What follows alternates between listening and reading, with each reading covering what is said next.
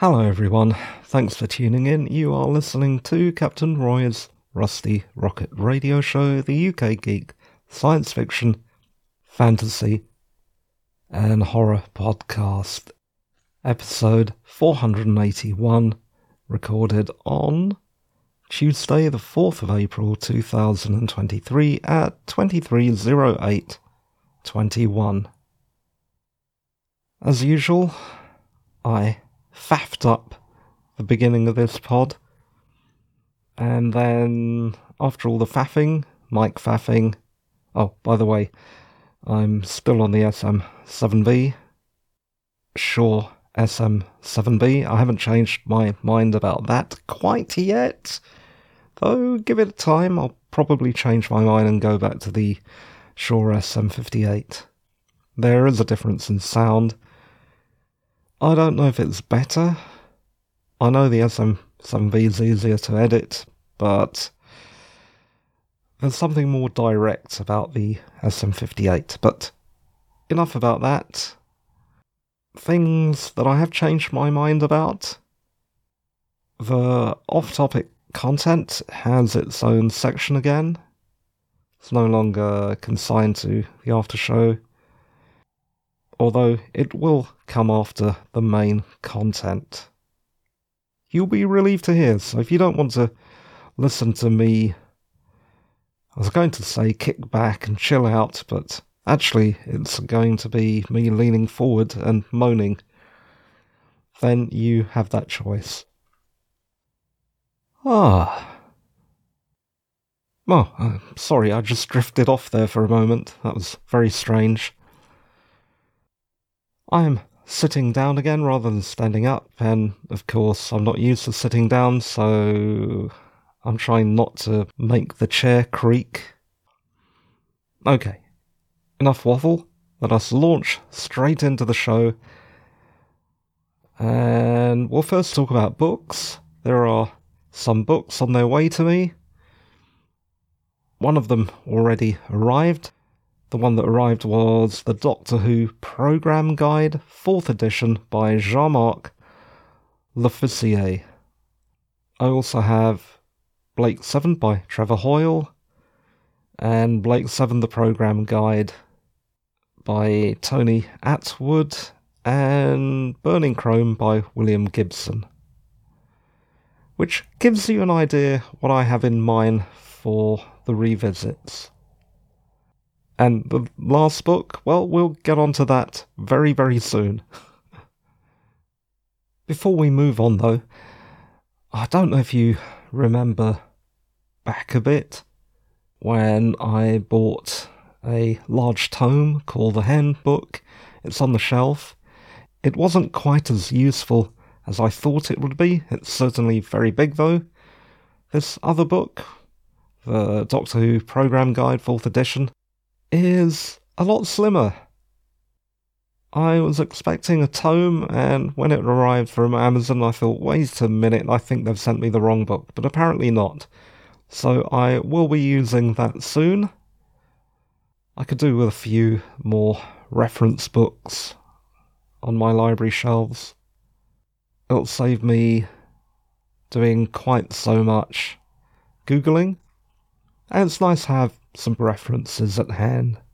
But tonight we are not talking about vintage Doctor Who. Tonight we are talking about a. Well, I was going to say a whole lot of geek, but it's rather some geek. Let's do that now and start off with a film that I attempted to watch New Rose Hotel. This is a genuinely appalling film adaptation of William Gibson's sci fi short story of the same name. The film was made in 1998. The original story was published in a magazine called Omni in 1984. Although I did occasionally buy that magazine, I actually first read it later in Gibson's excellent Burning Chrome anthology. And we'll get on to the exact reason why I bought that book recently. The film and the book is about clandestine corporate headhunters trying to score this brilliant Japanese scientist from a ruthless Swiss company that features quite a bit in William Gibson's fiction, Mars Biotech. Their plan is to use a beautiful honey trap played by Asia Argento. She is a prostitute in a club that the two main guys meet in. The film has unbelievably cheap production values. This is 1998. It seems like something from the early 80s. The script is creaking and it is cast with chronically miscast good actors, none of whom understand William Gibson's cadence or style. Yes, there is a rhythm to his prose, and it should be reflected in the script. It isn't, and there is definitely a style, again, not reflected in the art direction of the film. Neither of the two male leads, though they valiantly persisted, looked or behave as I imagined the characters they were playing would look and act in the short story. We have Christopher Walken playing a character called Fox, who's a fixer, and Willem Dafoe as the point man. Christopher Walken does have a limp and walking stick. Uh, same as the character in the short story who was run over by a taxi once. I think it was supposed to be some kind of corporate hit. But yeah, I did not like this. It played like a straight to vid movie it was absolutely cruddy. It had some untitillating lesbian exploitation shoehorned in. Abel Ferrara directed, though he is, of course, not solely responsible for this travesty. However, this film is so bad that it elevates his previous The Driller Killer from 1979 to Francois Truffaut like heights the Driller Killer is pretty good for a video nasty. This is supposed to be in a completely different category. I mean, it's not a horror, it's science fiction, but it's supposed to be far more sophisticated than that type of movie. It's just terrible. It is terrible. I'm guessing Abel Ferrara's professional association with Christopher Walken and Willem Dafoe might explain that casting. Yeah, I only lasted about 20 minutes. That is, though, slightly longer than what I found to be unrelentingly terrible. The film that I reviewed in 479, Absolutely Anything, with Simon Pegg, Though the reason I lasted longer wasn't because it was a better film, it was just out of morbid curiosity. I wanted to see where this was going, how bad it actually was, which is not something I usually do, and which is why I gave up at around 20 minutes. It was like rubbernecking past a gruesome traffic accident. It was awful. The one positive, the one silver lining, is that watching those 20 minutes reminded me how much I miss William Gibson's prose and to restock my library, which is why I ordered Burning Chrome. If you're thinking of watching New Rose Hotel from 1998, well, that's up to you, but I'd give it a miss. As with all the other screen adaptations of William Gibson's work as well. They are really bad. This one was particularly repellent, but they are all pretty bad. My suggestion then is that you just skip them all and consume the prose. Especially the early books. Neuromancer, Count Zero, Mona Lisa Overdrive, Burning Chrome. They're really good books. And if you're like me, and if you're perhaps into things like Blade Runner, The Matrix, you'll enjoy them. Although there was that, ah, adaptation on the screen that I started watching, but again, I didn't like it that much. The Periphery, that was better than anything that's come before, but it's still not that good. Okay, on to something better. Luther, the Fallen Sun. Yes, Idris Elba reprises his role in the double meaning titled 2023 Netflix movie continuation of the BBC crime slash horror series written by Neil Cross about a conflicted copper, a London copper with a penchant for the dark side. I've watched and rewatched and enjoyed the schlocky and really quite nasty TV series at least twice. And now we have this spin off in which a serial killer London city boy, played by Andy Serkis in a truly awful wig, leaks incriminating documents to land his pursuer, DCI John Luther, John Luther, in jail. He is now free to carry on his demented internet horror show in which he hangs, burns, and tortures loads of people until Luther pulls a favour from another maniac, escapes, teams up with his replacement, whose daughter has been kidnapped for leverage, and hunts the killer in the icy Norwegian wastelands. Luther the Fallen Sun is a more polished version of the TV series, but also less of a violent whodunit and more of a maniac cop unleashed. I was also hoping that his murderous, brilliant on off girlfriend, Alice Morgan, a breakout role for actress Ruth Wilson would return, but alas, she did not. I would say that this movie is okay, but only a little treat for fans who missed Luther because there wasn't enough fan service. That's not something I usually say. I've said it a few times. I've said it about Picard but that is probably the last time we'll see Patrick Stewart in that role, but generally I don't say that. I do say that here. We do see his old superintendent and one other face from the old series, but that's it. The ending leaves an opening for more Luther, Although, after watching the movie and then writing these notes, I had a look at the ratings and they were not good. Judging by those, a sequel is probably doubtful.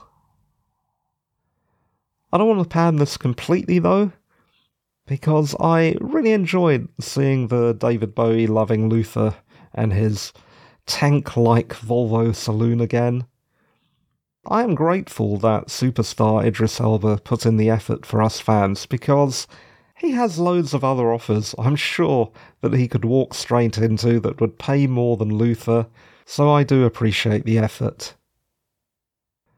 Yeah, this was a bit too run of the mill.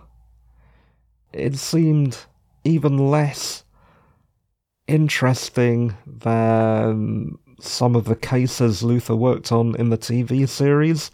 I know why that happens. It's because they have a shorter time in which to show a whole story. But still, I wish it had been better. But at the end of the day, like I said, at least we get to see Luther one more time. And that is Luther the Fallen Sun, 2023, available on Netflix. mostly bittersweet content then this week. One terrible film and one okay film.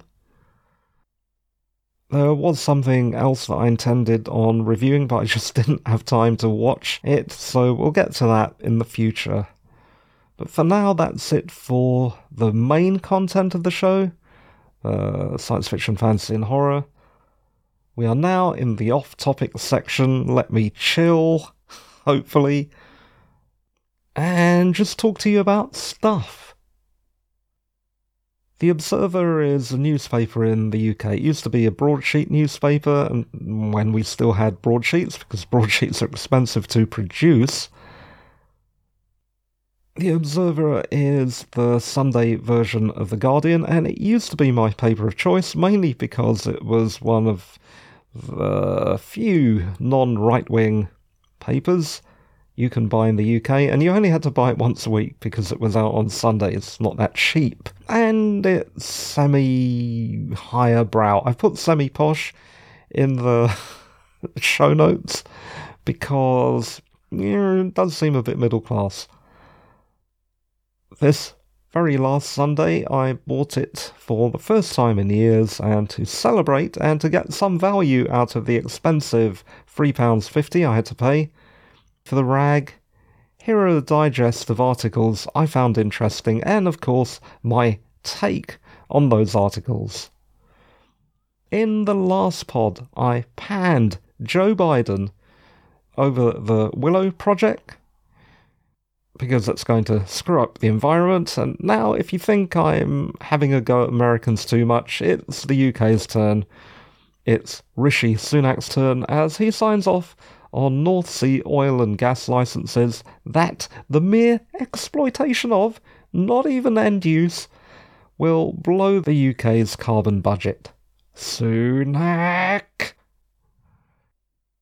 Two artists I despise, let's call them Giblets and Gorge, had big spreads in both the paper and the mag celebrating their new gallery because no one else will show them. These are the same lifelong art trolls who last year proclaimed all the museums now are woke because at the moment it's all black art, all women art, all this art, all that art. And that quotes from the Financial Times in 2021. What I like most about the coverage in The Observer is I found an unintentional put down made by a Spanish visitor who said, I do not know their work before, but I like their colours a lot. I am a big fan of Salvador Dali. ah. Next, Keir Starmer seems to misunderstand trans rights. Maybe he needs to take unconscious bias training again, like he did after mocking BLM. The penultimate item. Bees have emotions and may be self aware according to What a Bee Knows, exploring the thoughts, memories, and personalities of bees by Stephen L. Buckman. Or Buchman? Buckman. I'm going to go with Buckman. While I am not an industrial farmer exploiting our furry little friends, I read somewhere else about how plants are probably more aware than we know and probably feel a kind of pain. That would not surprise me. But I also have hedge cutting to do, quite a lot more of it, and the lawn to mow, so I can do without the guilt. And finally, in style, in the mag. Bomber jackets for men are in again, the editor's choice was a chap dressed head to foot in clothes I already own, only he's a lot younger and a lot better looking. Those clothes included a baggy MA2 knockoff flight jacket, which is a look I've been trying to ditch for years. That is my take on a digest of articles in the latest Observer. Judging by how many were left on the shelf on Sunday, I think I'm one of their very few readers. continuing in non genre media from stuff you can read to stuff you can watch, Northern Soul. I rewatched this 2014 film on BBC iPlayer. I don't know when I last saw it, but I looked in my show notes. I've never mentioned this before. I describe Northern Soul as Ken Loach doing Saturday Night Fever. There's even the whole thing about young men being really into Bruce Lee. Although as a young man in the young man as a boy as a very young boy no i wouldn't even have known who bruce lee was but later on i was really into bruce lee as well we all are northern soul where was i? Tangent. It's working class it's northern it's gritty it's sweary. It follows a young man navigating crap schools, crap jobs, grime, sweat, death, love, with the help of Motown, cover ups, record collecting, dancing, and drugs. Ricky Tomlinson looms large but briefly, unfortunately, as the lovely greyback granddad. If only we all had granddads like Ricky Tomlinson. I don't even know my granddad. Only had a maternal grandmother still alive when I was little. Everyone else was dead. This review's taken a dark turn. Let's get back to Northern Soul. To be a tiny, teensy, weensy bit reductive, I found the dialogue sometimes textbook dry exposition on Northern Soul, reflecting, one supposes, the creator Elaine Constantine's obsession with the late 60s subculture. She also wrote a book about Northern Soul, with some teenage angst thrown in. It's also a deeply nostalgic film. It has a kicking soundtrack. It has energetic dancing with twirls and high kicks. And that's the men. That is something I can appreciate as a fan of disco, which was also a similarly DJ driven musical genre, and by that I mean that it was the record collections that were almost more important than the artists who made the music in the first place. Sort of. You know what I mean. You didn't need a live band to enjoy Northern Soul or disco. You just needed a library of discs. Hence, discotheque. It's an okay film. It's not a bad primer on the subject. What I find interesting, though, and yeah, I get it's Northern Soul, not Southern Soul, and I'm a Londoner, but when I was growing up, and according to what I've read, this was a subculture from the late 60s. It should have slightly been in my consciousness. I'm guessing it extended into the 70s a bit as well. But I can't remember anything about the genre. Not when I was a child. Although, to be honest, the area I grew up in was, let's say, very culturally backwards. We didn't know anything about anything. Maybe I shouldn't speak for everyone in that area, but that's how I felt at the time. It was like a tiny little miserable microcosm. That's it for non genre media. Let's talk about tech for a moment. Blockchain Mail. Spam from the Crypto Bros is hotting up again at Castle Ryanstein. If you, maybe as a podcaster or a YouTuber, even occasionally talk about tech, you'll end up on some dimwit PR's pitching mailing list. I've complained about mailing lists before, though I'm not sure if I've complained about crypto. Well, I've complained about crypto, but not a crypto mailing list. Anyway, I got an annoying email recently that featured a photo of a very slippery looking grinning wide boy hoping to get cash strapped schools to buy into his scheme. That is low. They just mail these things out hoping, you know what, I'm not even sure exactly what they're hoping for. What were they expecting? The very fact that I used to be a techie and a tech journo as well makes it doubly unlikely that I'm going to promote whatever nonsense they're pushing. I don't know why they do it. I think it's just the mass mailing thing. Anyone vaguely associated with tech in any way whatsoever ends up on a list. And they're just hoping maybe out of a million emails they get maybe a hundred replies and they can book up an interview or something. Man, I've had a few crypto bros trying to get on the show. How that's relevant, I don't know. I suppose that I do talk about geek stuff, I do talk about tech, but it is primarily science fiction, fantasy, and horror, so yeah. If you're listening, crypto bros, don't bother. Powered by Cake. Yeah, let's move on from tech to geek life. I am a wizard powered by cake, as well as caffeine and occasional cider and occasional gin and tonic. According to a recent blood test, that is not good for my blood sugar, and I am at risk of type 2 diabetes. I asked my mum about this, and apparently the whole family was at risk of type 2 diabetes.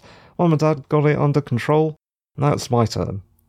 Who knew that being a sedentary, unfit geek, cakeovore, and yes, that is a valid food choice could be deleterious to one's health. Well, apparently it is. I now have an appointment with a diabetic nurse, but even before that, it's probably time for me to shape up. Ugh. I have something in mind to shape up, but I'm again not ready to talk about that. We'll see how that goes. I'll tell you one thing though, that appointment with the diabetic nurse is in more than a month. I think it's almost two months' time. I'm not sure how serious they're taking it. Finally, brown people in power. This part of the world. The UK and Ireland? Okay, look, Ireland, it really isn't part of the UK, but it's near enough, and they also speak English there, as well as Gaelic. This part of the world, then, is currently run by brown people, brown men to be exact. Rishi Sunak is the UK Prime Minister. Humza Yousaf is the First Minister of Scotland, and Leo Varadkar is the Taoiseach, uh, Prime Minister of Ireland. I have said before I do not agree with some of their politics. In Rishi Sunak's case, vehemently. Sunak, your Stop the Boats campaign is disgustingly racist. It is a bloody disgrace. Stop it. One day you're going to have to explain to your grandchildren why you came up with this bollocks. Even so, though, going back to the UK and Ireland being run by men who look like me, although they are younger and richer. It is hard not to see these times as anything but historic. It's not the first time I've said that, but I do think it's important to remember. I was watching, actually, um, what's his name? Humza Yousaf being sworn in, I think, as the First Minister of Scotland. He had his parents there, and he dedicated his being there to his grandfather, who came from the Punjab, so he's uh, second generation. I'm first generation. And he was wearing a kilt and a kind of Indian jacket, a Mughal style jacket. He looked pretty good. It is just amazing to see. I didn't think that I would see that. Not the way the world seems to be going, moving so far to the right. It is a pity, though, that people like Sunak have embraced everything that, well, people like us generally hate. It is difficult in the UK to know who to vote for. I have defaulted to the Green Party for uh, quite a while, because I just can't stand anyone else, but doing that is almost like voting for no one at all. There never seems to be any MPs, or they never seem to have a chance to get into power.